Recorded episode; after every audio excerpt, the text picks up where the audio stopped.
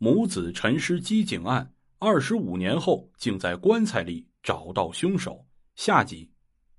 线索中断，民警们丝毫不气馁，他们在附近的村庄中先后走访摸排的对象多达2-3000人，然而凶手却像人间蒸发了一样渺无踪迹。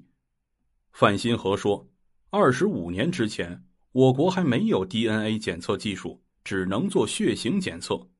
限于当时的刑事侦查科学技术，案件被迫搁置了下来。而本案的关键证据，凶手的经斑，则被法医王卫华完好的保存了下来。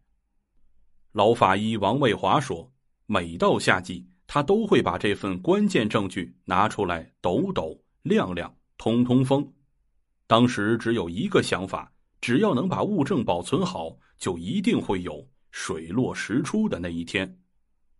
范新和介绍，2010年焦作市公安局成立了 DNA 数据库，他们立即去做了 DNA 比对，无果。2012年公安部 DNA 数据库进一步完善，专案组再次去做了 DNA 比对，仍然无果。 DNA 检测技术发展了，我们对这起案件越来越有信心了。他曾组织民警对新河农场可能涉案的48名犯人全部提取了 DNA 检测。2012年后48人都已经刑满释放，有的已经去世，难度特别大。范新和说，民警们就一个个的去找，去世的就找他们的儿子提取血样去做 DNA 比对，前后用了1年多，仍然无果。头都熬白了，但案子却始终没有放弃过。好事多磨，2016年的5月4日，范新和接到河南省公安厅 DNA 数据库的比对报告，杀害魏淑敏母子的犯罪嫌疑人被锁定为商丘宁陵县75岁的石某某。开棺验尸，我们急匆匆地赶到宁陵接触石某之后，心里凉了半截。范新和说，我们看到白发苍苍的老人石某就心存疑问，根据之前的侦查，凶手应该是个30岁左右有犯罪前科的人，可眼前的老人25年前就已经50多岁，他会是本案的真凶吗？经走访了解，石某是个木工，很少出远门，去的最远的地方就是200多公里外的修武县，而且是在26年前的麦收之前，而这也正是魏淑敏母子遇害的时间段。这个信息让民警们兴奋不已。然而，商丘市公安局 DNA 室出具的报告显示，石某的 DNA 样本和经斑样本不属于同一个人。为何会出现不同的 DNA 检测结果呢？公安部鉴定中心认为， DNA 在石某这一代人身上发生了某种变异，所以真正的嫌疑人应该在石某的儿子辈当中。他的孙子辈是1991年后出生的，排除了作案嫌疑。范新和说，对石某3个儿子做了 DNA 的检测，也都没有作案嫌疑。修武县公安局刑侦大队的副大队长刘强说，证据都指向了这里，一定是疏漏了什么。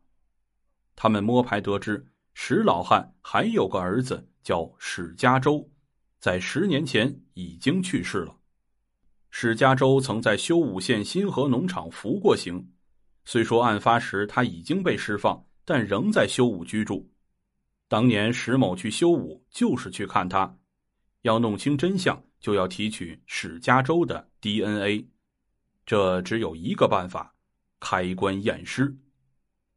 那天是2016年的5月23日。恰是魏淑敏母子遇害25年的忌日。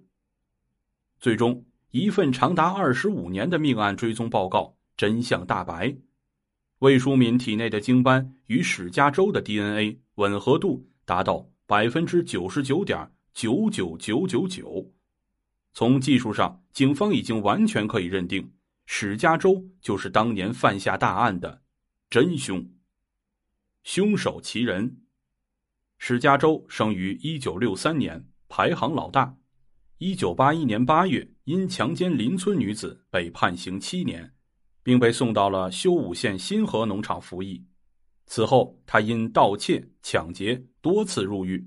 2006年，由于肝炎病重，正在服刑的他被拉回老家治疗，不到1个月就病死了。他这一辈子都没结婚，也很少的回老家。母亲因为他郁郁而死，他弟弟们因为他的名声差也抬不起头。石家周死后就草草的埋了，没用棺材。他父亲石老汉也没来过。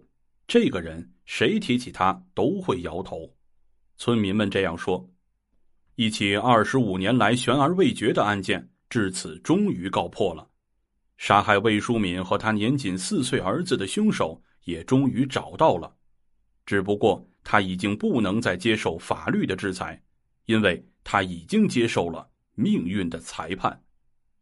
亲爱的听众朋友们，本章内容已经播讲完毕，感谢您的收听，咱们下章再见。